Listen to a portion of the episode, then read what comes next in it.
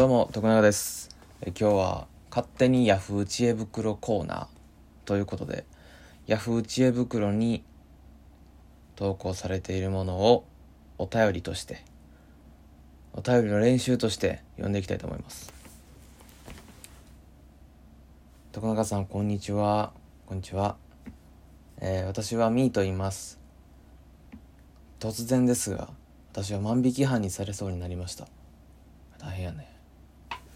今日買い物をして店から出たら知らないおばさんから「お客さんお会計済ませてないものがありますよね」と言われ私は「は?」と素で言ってしまいましたまあそら言うわその後強引に店まで連れ戻され店の事務所まで連れて行きまし行かれましたそしてカバンの中を強引に開けて荷物や物も全部事務所の机の上に置かれて全部確認されて靴まで脱がされました。でもちろん何もなかったのですが、えーその後誤解が解けて、えー店長とおばちゃんはすごい謝ってきました。しかし強引に腕をつかまされて腕ももうめちゃくちゃうっ血してて靴まで脱がされてで「申し訳ございません。またのお越しをお待ちをしています」とか言われてめちゃくちゃ腹立ったので「バカ野郎こんな店二度と来るか」とドアを消し蹴り飛ばしてやりました少しやりすぎましたか？友永さんならどうしますかいやこんなんやってくれよ。もうナイスですよ。僕はもうめちゃくちゃ気弱いんでそんなんできないんですよ。もうその場の空気がね多分「あごめんなさい」ってなってたら「ああじゃあよかったです」って言っちゃいます僕。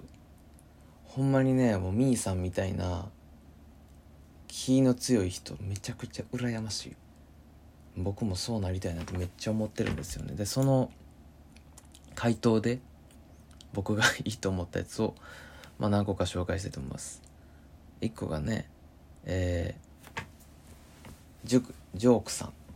ジョークさんは、えー同じことがあったみたいで。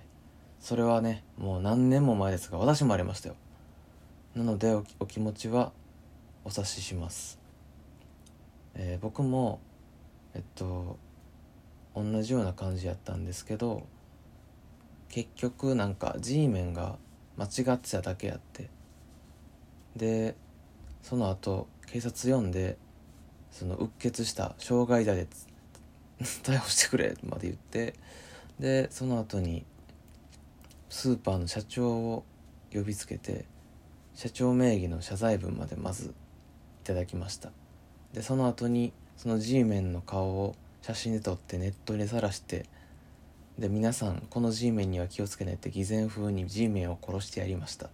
なかなかやなこいつ。それやりすぎちゃう。うん。で店長と G メンは命令は存じ運命は知りませんがまあこういうこともあるので、えー自分もなんかもう気をつけようがないですからまあ今後ねどうなっても仕方ないんでっていうふうに書いてるのが個人的にはねめちゃくちゃいい回答やなと思いました。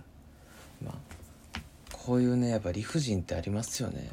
いや僕もまあ捕まえられたことはないですけどなんか、明らかになんか中学生ぐらいの時に 本屋とか行ったら店員さんがもう明らかに僕のおる棚のコーナーにずっとおるみたいな。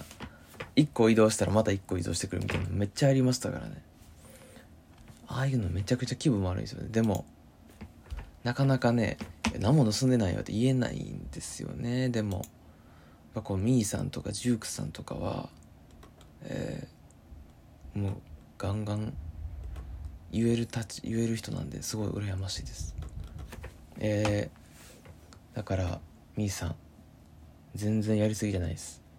僕もみーさんみたいになりたいですしもしね皆さんこういうことがあったり、まあ、自分がもう完全に優位だと、まあ、そういう時はもう思い切っってめちゃくちゃ切れる。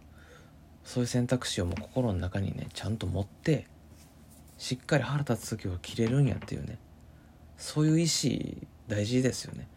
義務教育にそれないのが僕はおかしいと思うんですよ。もっと切れる。切れる日もあっていい。